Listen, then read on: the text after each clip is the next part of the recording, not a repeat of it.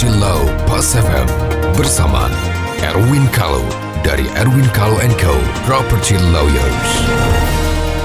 Mitra bisnis Pas FM, jumpa lagi dalam acara Property Law. Dengan saya Erwin Kalau dari Erwin Kalau Co Property Lawyer. Kali ini kita akan membahas tentang ada seorang penelpon yang bertanya tentang uh, sudah membeli tanah tetapi karena belum dibangun akhirnya diserobot sama ahli waris. Jadi ceritanya begini, dia membeli tanah kurang lebih 1000 meter.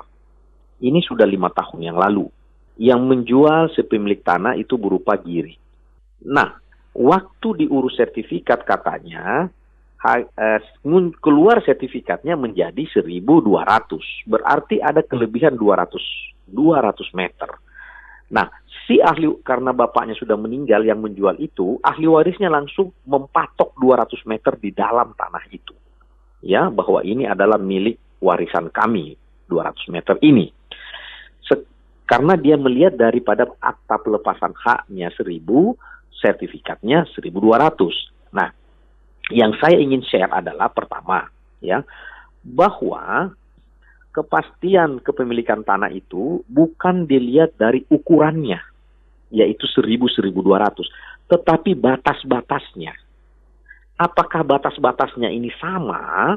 Ya, kalau batas-batasnya ini sama berarti objeknya sudah benar. Makanya di dalam akte jual beli sering kali pasti itu ada batas.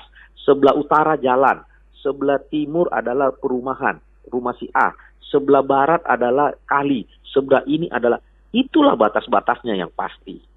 Karena ukuran itu dapat saja plus minus kalau ya kalau e, berupa girik karena girik kan ukurannya tidak presisi.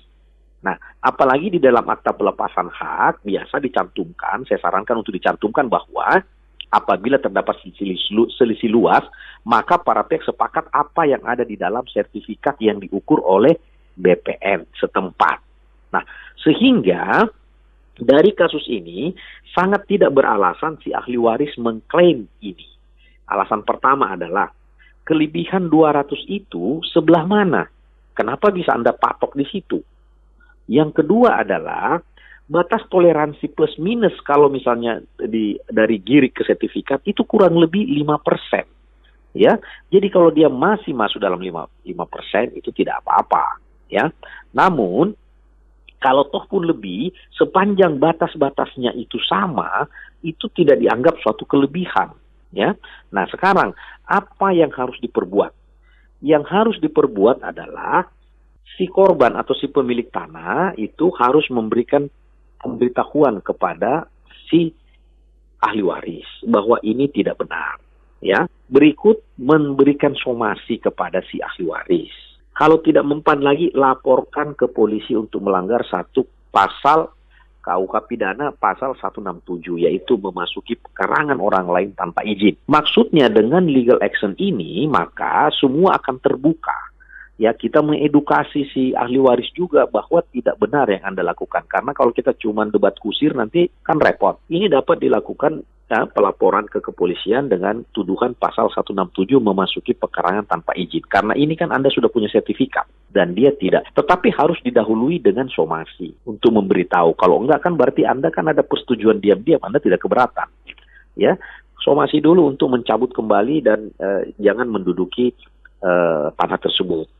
Nah, dengan demikian bahwa kalau misalnya terjadi persengketaan hukum di kemudian hari, Anda cukup kuat. Satu, Anda punya bukti sertifikat, Anda membeli secara benar, ya. Masalah selisih luas itu adalah wajar di dalam pengukuran, apalagi dari girik ke sertifikat. Karena yang menjadi objek transaksi itu bukan ukuran.